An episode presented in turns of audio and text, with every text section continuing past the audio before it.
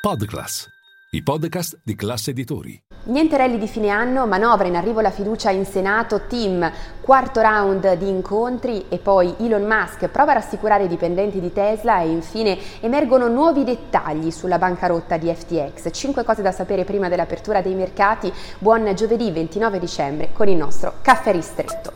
Linea mercati. In anteprima, con la redazione di Class CNBC, le notizie che muovono le borse internazionali.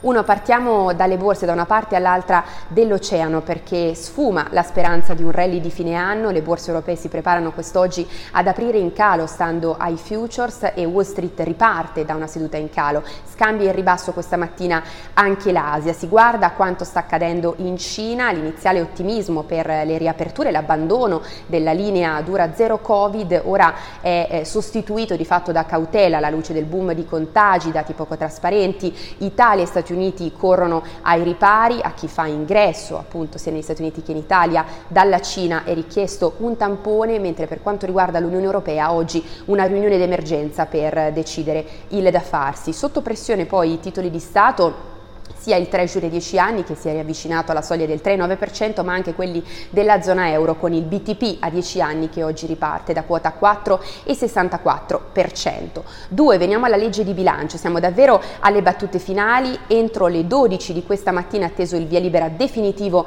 in Senato con la fiducia, contemporaneamente la conferenza stampa di fine anno del Presidente del Consiglio Giorgia Meloni. Intanto il Consiglio dei Ministri nella serata di ieri ha dato il via libera anche al decreto per quanto riguarda riguarda il futuro dell'ex Silva e dunque via libera al finanziamento da 680 milioni di euro.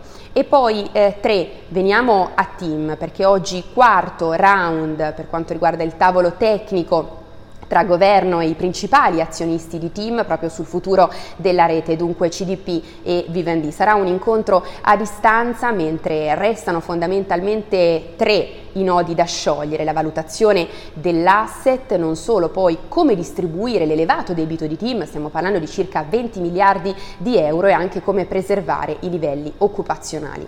4. Veniamo ad Elon Musk che prova a rassicurare i dipendenti di Tesla in una mail interna dicendo ignorate quella che è la frenesia, la follia del mercato. Ricordiamo infatti che Tesla si prepara a chiudere il 2022 con un ribasso del 70%, l'anno peggiore per il gruppo di Elon Musk.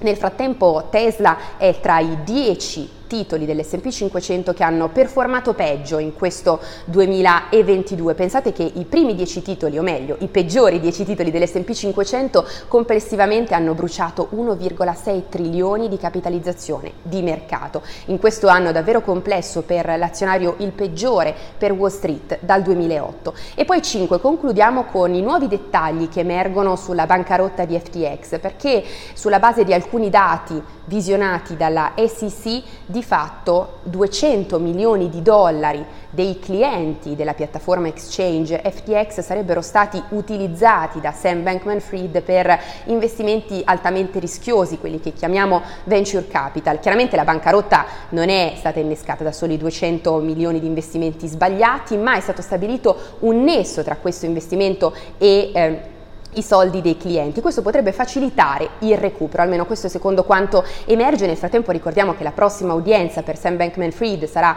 il 3 di gennaio e eh, verosimilmente potrebbe provare a patteggiare. E tutti vi aspetto in diretta a Caffè Affari con tutte le notizie, anche se siete sulle piste.